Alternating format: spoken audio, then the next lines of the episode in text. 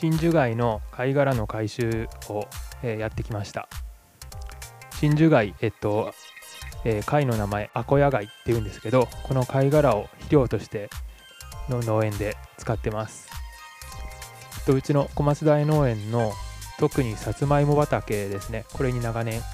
えもう5年ぐらいになるかな。45年、えー使っています。まあこれだけが要因ではないと思いますけどまあえっと生産物のさつまいも紅はるかなんですけど、まあ、深みのある美味しい芋ができていて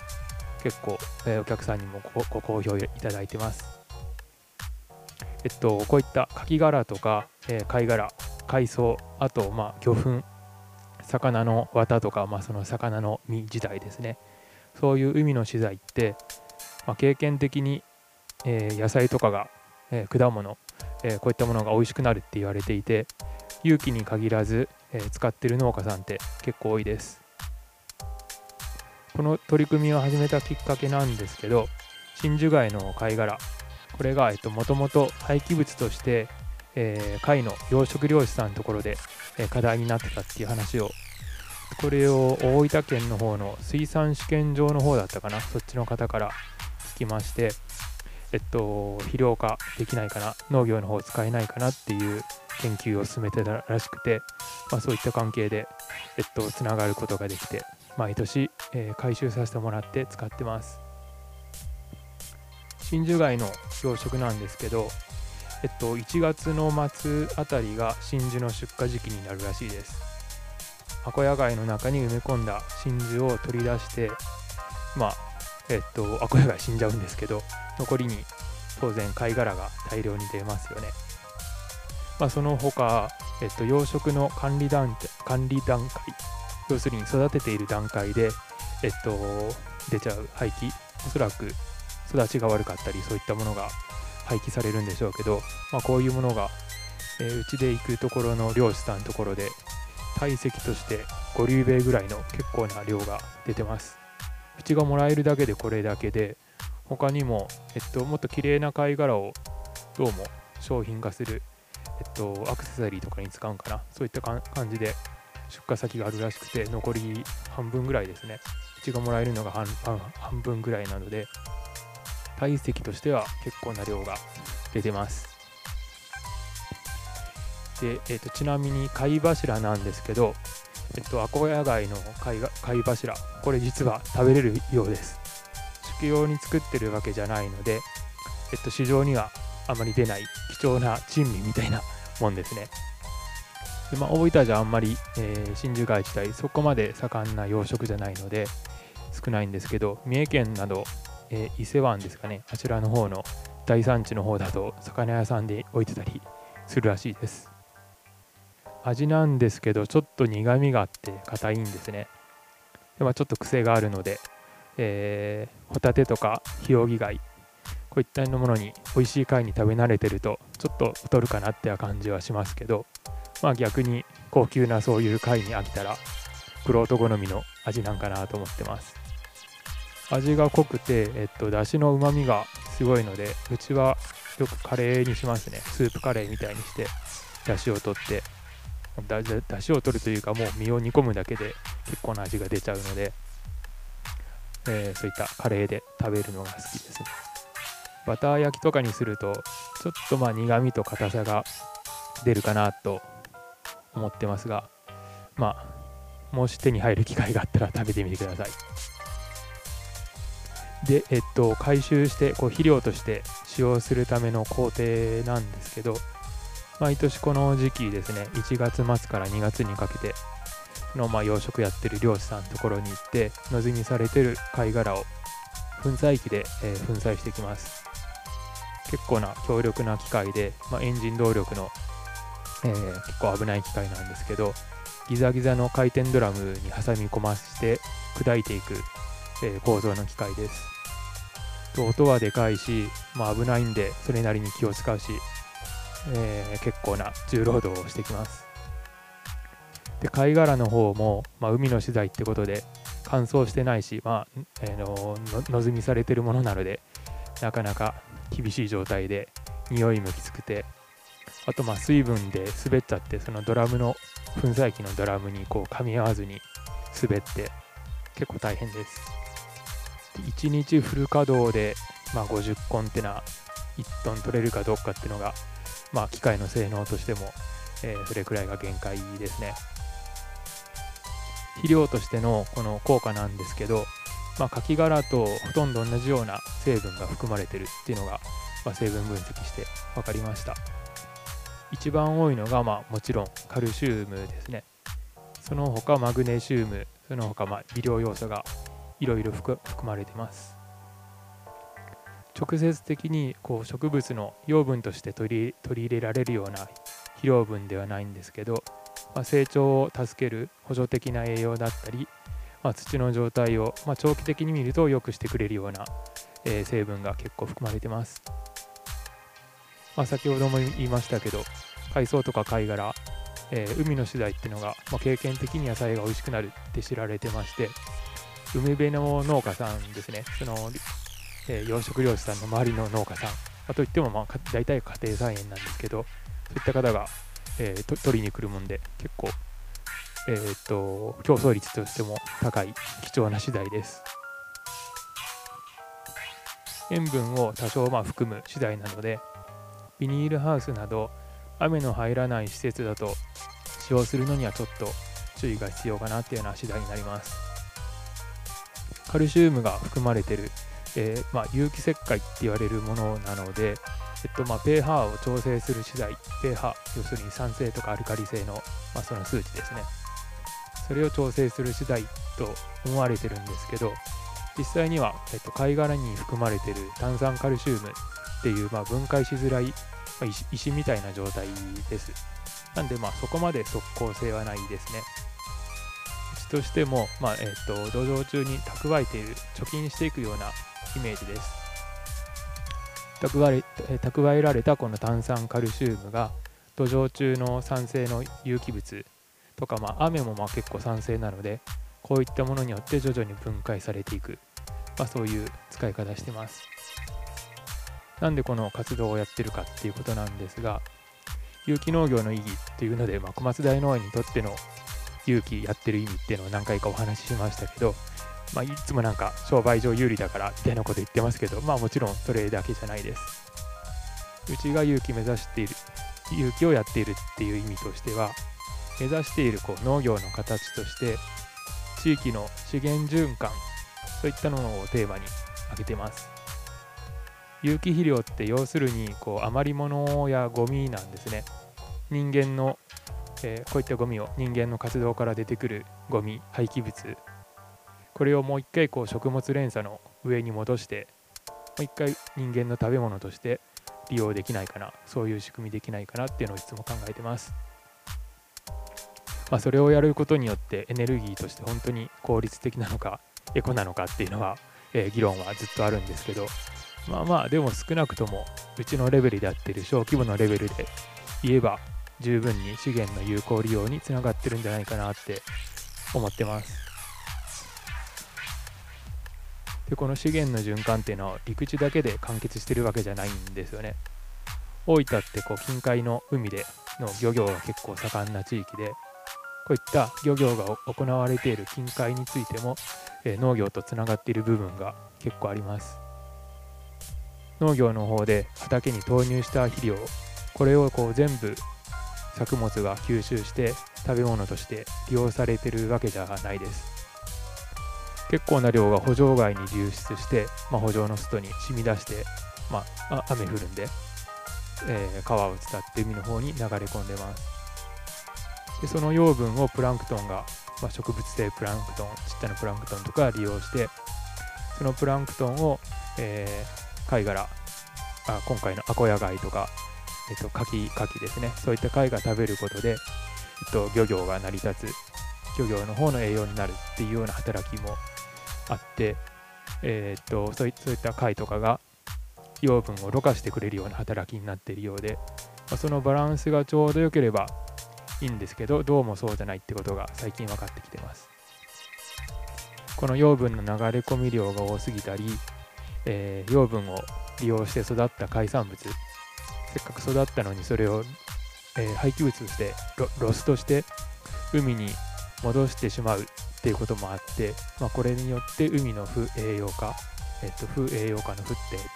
と、トムですね、えー、栄養がちょっと海の方に溜まってしまう。そういった状況が最近起きてるらしいです。これに対して、まあ、有機農家有機農業としてできることって何かなって考えるとこの海に蓄積した養分の方をもう一回肥料として、陸の方に戻す。こういったことができるんじゃないかな。でまあそういう仕組みを作り出していきたいなと思ってやってます。ちょっと余談になるんですけど養殖業をやってる漁師さんから聞いた面白い話があってと瀬戸内海の方らしいんですけど逆にですね海の水がきれいになりすぎて漁獲量が減ってるっていう逆に不栄養化の逆で貧栄養化っていうような問題が起きてるらしいです。下水処理の技術がどんどん上がって海に流れ込む養分が少なくなりすぎてる。でまあ養殖とか養殖の牡蠣あちら盛んですよね。あと海苔とかが育たないっていうような問題が起きてるらしいです。これ聞いて、えー、結構面白いなと思ったんですけど自然とか環境を守るっていうのがどういう意味なのか結構考えさせられます。人間以外の生命とか生態系それ守ることもちろん大事なんでしょうけど単純な話何か一つの種が増えればその種の食料となってるそいつが食べてる種っていうのは減っていくわけです。生態系ってそういう風になってますよね。そういうのを考えると環境って何だろうとか守る守るべき生態系って一体何なんだろうっていうのを、えー、考えちゃいます、まあ、そもそも何のため環境とか生態系守るのかっていうとこれ以上環境が悪くなって人間の活動の方に支障が出てしまうのが困る、要するにこっち側目線のま危機意識から、えー、環境を守っていこうみたいな話になるわけですよねこの守るべき環境の姿あるべき姿っていうのは人間側によって設定されてるんだなっていうのをつくづく感じます。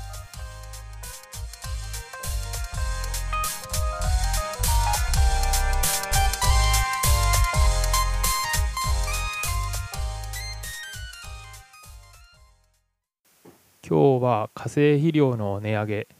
ていうような問題から有機肥料についてちょっと考えてみました。昨年末昨年末じゃないですね。昨年から結構肥料が高騰しているっていう話題が農業界で上がってます。今年の肥料でいうと、まあえー、2割高くなるとかそれくらいのすごい爆上がりしてます。原因として、まあ、主に2つあってまず1つ目が日本の主な輸入先の中国中国国内の需要が増えていることで2つ目がまあ、中国以外の、えー、輸入先探しゃいいいじゃないかってことで探すんですけど、まあ、コロナがちょうど重なって物流が混乱してるあとまあ中国以外の産地がすごい遠距離なので、まあ、コスト増っていうのはどうしても抑えられないというような、まあ、主な2つの原因があるみたいです。でそもそも日本の肥料の原料これってほぼ外国に依存してるらしいです。そもそもこれが問題だっていうような話もありましてえー、肥料のま主な成分窒素リン酸カリって言われるま3つの成分があるんですけど窒素これの原料尿素ですね尿素が90%、えー、リンカリに関しては100%もうほぼ100%国外産ですこれってもう食料自給食料自給率どころのレベルじゃなくてもう安全保障上も食料安全保障上も問題ありってことでえー、まあ、中国の需要とかコロナとか関係なく、まあ、注目されてきた課題です。まあ、そんな中にわかに注目されてきてるのが、まあ、有機肥料です。有機肥料なんですけど、えー、簡単に4つに分類してみました。これ僕は勝手に分類したんですけど大体4つかなと思ってます。1つ目の堆肥なんですけどこれは牛とか豚鶏そういった家畜の糞の水分を飛ばして発酵させたものです有機肥料って言ったらこれがイメージされると思うんですけど実は肥料成分っていうのは少なくて、えー、まあ鶏粉は結構多いんですけど、まあ多いっつっても実は化学肥料で全然なくて、えっと、牛糞とか豚糞、えー、そういったものを原料としたものは肥料というよりも土壌改良剤としての意味合いの方が強いです。成分としてはもうほんとビビたるもんです。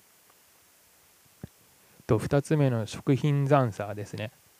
残飯とか、まあ、要するに食品からできた食品廃棄物。これの水分を、えー、まあ、飛ばして加熱処理などして、まあ、発酵させたものです。これは実は肥料というよりもどちらかというと家畜の肥料としてあ家畜の飼料ですね。食べ物としての利用の方が多いです。でえっとこういう残飯系とは別にぼかしって言われてる、えー、伝統的な有機肥料があります。これはまあ主に米ぬかとか油かすお体そういった、えー、割と養分の多い、えー、廃棄物。食品廃棄物にあたりますね。米米とか食品の加工に。加工の段階で出るのでそういったものをそういった植物系の原料をこれを発酵させて作ってます。で、えー、ちょっとまた余談なんですけどえっと家畜の糞とかこの後話す肉とか魚を原料にしたものこういったものを動物系、えー、動物系有機肥料って言ってこのぼかしなんかの米ぬか油かす植物由来のものを植物系有機とか言って分ける文化が、えー、これ多分有機農業界だけだと思うんですけど内部にあります。でえっとまあ3つ目の次ですね。3つ目の魚とか肉。こういったものの産業廃棄物由来の、まあ、動物系のさっき言った動物系の肥料。これは、えっと、食べ人間が食べない魚とか、えー、食べる魚の加工した後の綿ですね。腹綿。こういったものの廃棄された部分。あとあの家畜で、えー、途中で死んじゃったりした家畜とか、えー、必要なくなったというか、えー、亡くなってしまった動物たちですね家畜。これをまあ日骨粉とかに原料にして、えー、肥料にして使うことがあります。4番目のおでいですね。これは人間の生活由来。まあうんこですね人間の。下水まあ大体うんこ流れてるんで、えー、下水処理施設のまあ最終形態として出てくるおでいです。でまあ処理施設で結構格安で配ってたりします。自治体によってはもうほんとタダでくれたりえー、お金払うとしても本当何十円とかとんでもなく安い時代安い値段で手に入ったりします。で結構効くっていう肥料としてすげえ効くっていう噂があります。でもまあイメージの悪さからあまりこれを大っぴらに使ってるっていうところが少なくてでもまあ確実に存在するもんなんで、えー、まあみんなうんこしますからね。その処理どうにかしなきゃいけないのでまあ誰かが使ってるってことです。使ってくれてます。でちなみに、えっと、有機ジャスではおでい使えないんですよ。えっと有機ジャスのこと何回も言ってますけど、えー、使っちゃいけない資材の方に入ってます。で、まあ、今後もっと活用しやすいような処理の仕方成分だけを分離するとかそういった技術ができないかなっていうのは、まあ、個人的には期待しているところです。で有機肥料が本当に有効なのかこれいい資材なのかっていうことなんですけど現状ちょっと厳しいって有機農家側から見ても思います、えー、これも、まあ、勝手に僕が3つ理由考えたんですけど、えー、まず1つ目成分量が低すぎる。2つ目にこの成分が安定してないこと。3つ目に製造保存流通コストが結構お金かかります。これちょっと1個ずつ見ていきますけどまず1個目の成分が低い。成分が少ないってことですね。化学肥料の方でいうと肥料袋に、えー、888とか8128とか、えー、121212とか数字書いてるんですけどこれ、えー、先ほども出てきた、えー、主な養分である窒素リン酸カリこれの成分の割合をパーセントで示した数字になってます。要するに888ならそれぞれ8%ずつ含まれてるっていうことです。化学肥料でいうと8%っていう数字がもうほぼ最低の、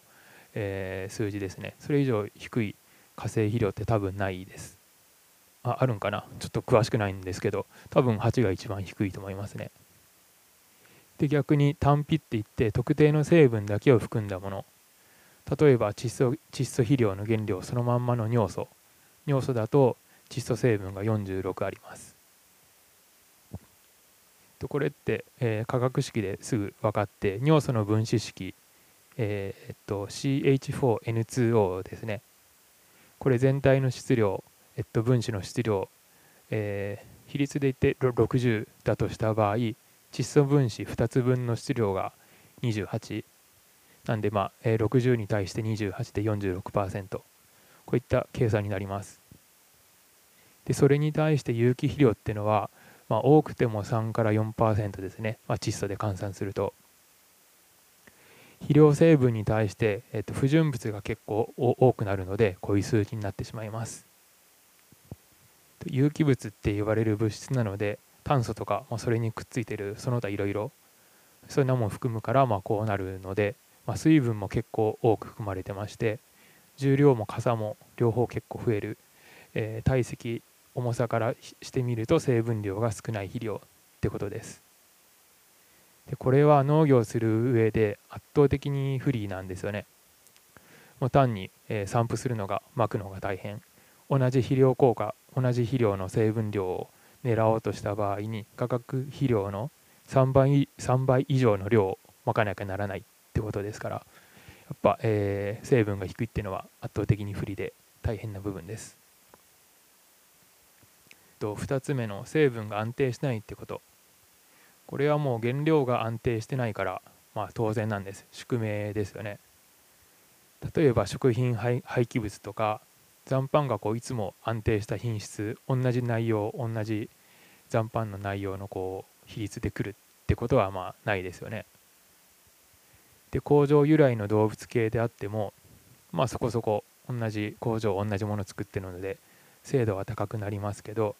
まあ、それでも工業製品の化学肥料にはかなわないしこれを安定させるためのコストっていうのも余計にかかるはずです。でまあ狙いの成分以外の不純物が多すぎるっていうのもデメリットですね。まあ、いろんなものが含まれているので何が原因で、えー、土とか作物に不具合が悪い影響が出るかわからないってことでまあ敬遠されるっていう意味合いもあります。えー、でもこの不純物が多いってことはうちとしてはまあ逆にメリットだと思ってます貝殻を使ってるのも、えー、真珠貝ですね。うちで使ってるような真珠貝。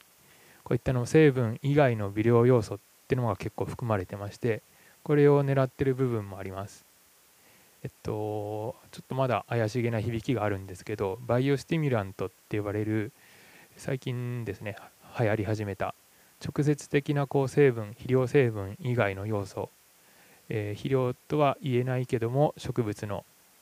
健康を整えてくれるような資材そういったものの利用とか研究も進んでまして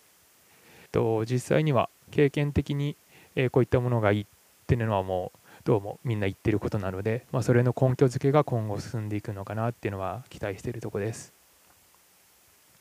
3つ目にコストの問題ですね。お金がかかること。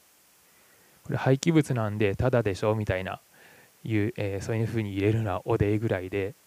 とそれ以外の資材っていうのは農業とは関係なく社会から吐き出されてるんで、まあ、誰かが使わなきゃいけないってことでまあ安くなるものです。でもまあこれ以外の有機肥料これの原料っていうのは廃棄廃棄コストがかかる、まあ、廃棄物なんですよね、まあ、とはいえそれを加工するってなるとまた話は別です。廃棄する側の人はまあ安く処理してもらえるからまあいいかなとは思うかもしれないですけど加工する人は化学肥料に、えー、化学肥料を作るのとは比べ物にならないぐらいやっぱコストかかるんですよね。うちでやってる貝殻の回収で考えてみるとこれ計算するとやっぱすごいことになって自分でやってみると、えー、いかにコストがかかるか分かりますね。今回今シーズン、えっと、2トン弱ぐらい、えー、貝殻を粉砕して、まあ、費用化してきたんですけど人数でいうと、えー、人数かけ日数でいうと6人分ですね、まあ、1人でやったら6日かかるってことで。で、まあ、人件費を計算してみると、まあ、うちらの人件費なんて大したことないのでバイト代でまあ換算すればまあ5万ぐらいですね。でまあこれに、えっと、車の往復とかの経費1万とか足してまあ6万ぐらいかかるかなと。で、えっと、肥料袋が1体が2 0キロなのでで2トンできたので、えー、2 0キロ袋が100袋こんくらいできました。でこの、えー、コストの6万円を100で割ると1体あたり600円。でえっとコメリ企業名言っちゃっていいのかな？コメリなんですけどアコヤ貝以外の貝としてはコメリのカキ殻有機石灰みたいなこういうなもの使使ってます。これがまあ今だいたい結構あの高くなってきてるんですけど今600円ぐらいで600円前後で買えます。なんでまあちょうどトントン同じぐらいの価格で収まってますね、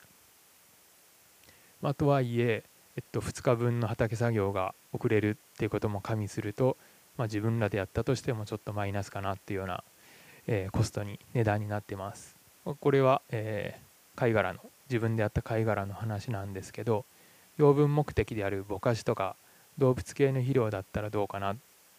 ていう話なんですけどこれ全部買ってましてぼかしで言ったらうちが20キロ1800円してるしてますね。でこのぼかしの窒素成分、えー、あまあ、今回話を単純に窒素だけで考えてみましょうかね。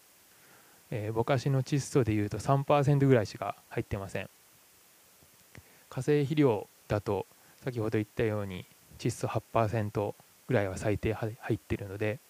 同じ量、えー、同じ成分を狙おうとしたら3倍の1800円の3倍の5400円かかっちゃいます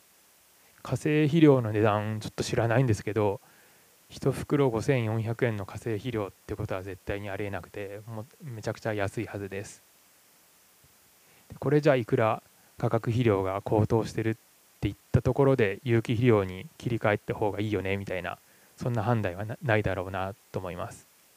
まあ、値段だけじゃなくてもちろん散布の手間も運搬も3倍になるわけでなかなかコスト的にも厳しいんだろうなって思ってます。ちょっと話飛びますけど国の政策として考えると、まあ、農水省とかの考えですね。この肥料問題どうにかせんといかんっていうのはいやもちろん思ってるみたいで。で最近ではこの有機肥料の活用を模索しています。でもこう有機肥料100%に変えようなんて現実的じゃなくて、えー、化学肥料と併用しつつ、えー、まあ、ちょうど良いバランスっていうのを探していく探っていく、えー、今後探っていくことになるんじゃないかなというような印象を持ってます。でもこれが、えー、有機ジャス農家にとってはちょっと逆風になるんじゃないかなと少し心配してます。ちょっとここからは妄想になるんですけど、えー、この化学肥料から有機肥料へっていう流れに対して、まあ、自分の意見も含めてちょっとお話ししたいんですけど、えー、思ってることとして、えー、1つ目が有機肥料が有機肥料の需要が増えればまあ、当然有機肥料の方も値段がさらに上がってきますよね。で2つ目に混合肥料っていうのが今後普及してくるかなって言われてまして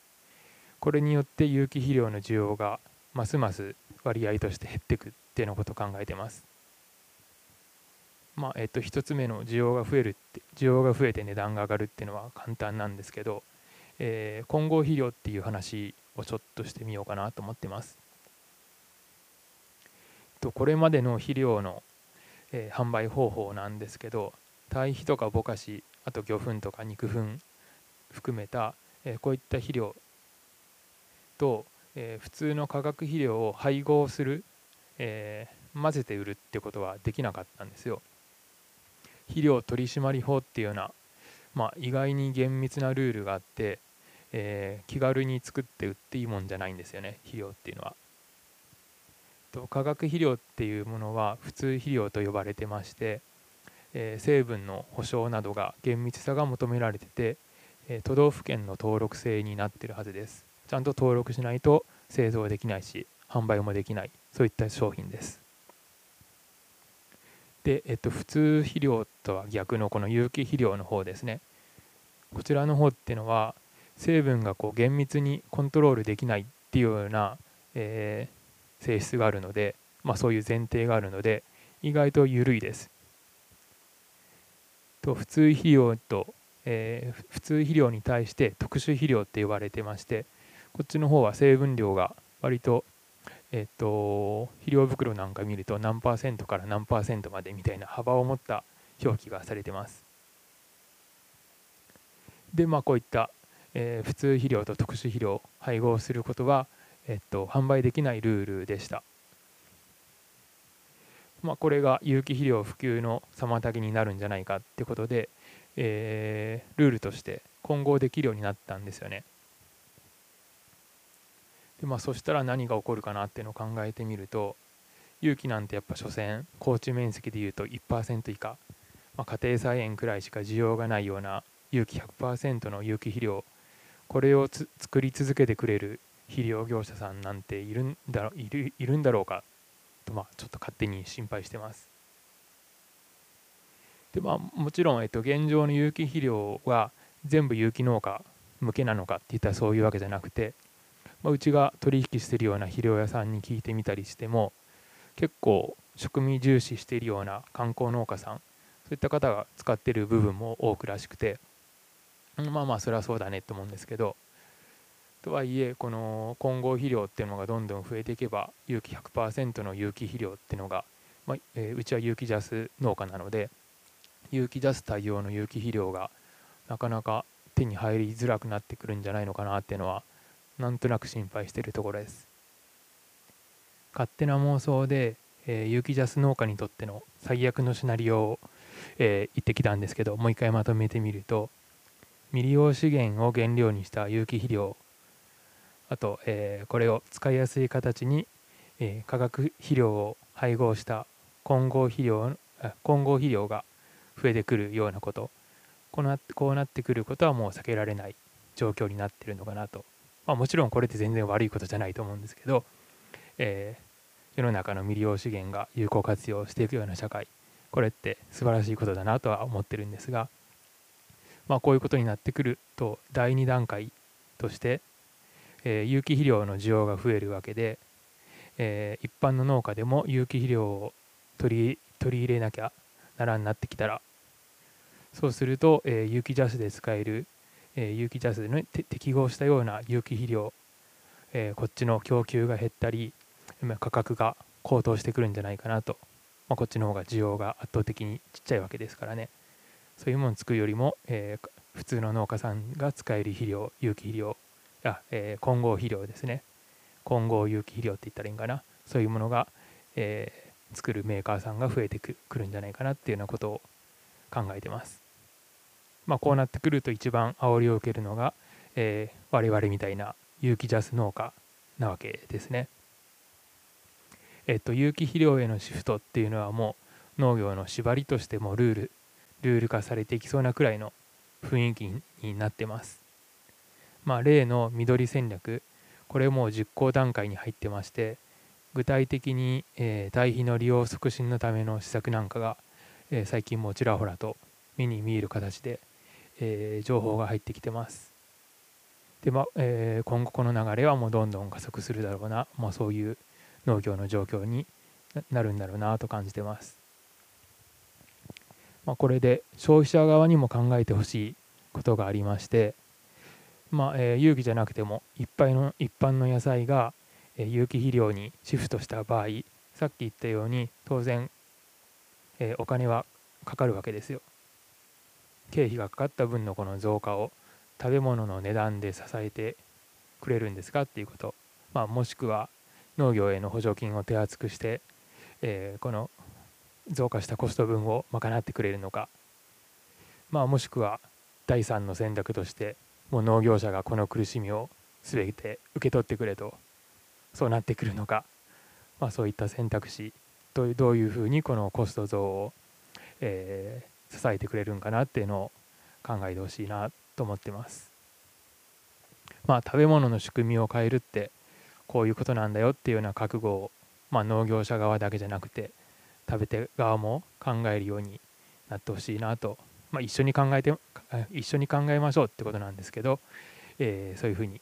思ってますオーガニックデモクラシーこの番組は有機農業や農業全般に関するトピックを農家目線でお話しすることで消費者も生産者も有機農業を手の届く身近な存在に感じてもらうことを目指しています。本日も有機ジャス農家小松大農園のつぐがお送りいたしました。ご感想やお便りは概要欄のリンク Twitter ハッシュタグオーガニックでもでお待ちしております。それではまた。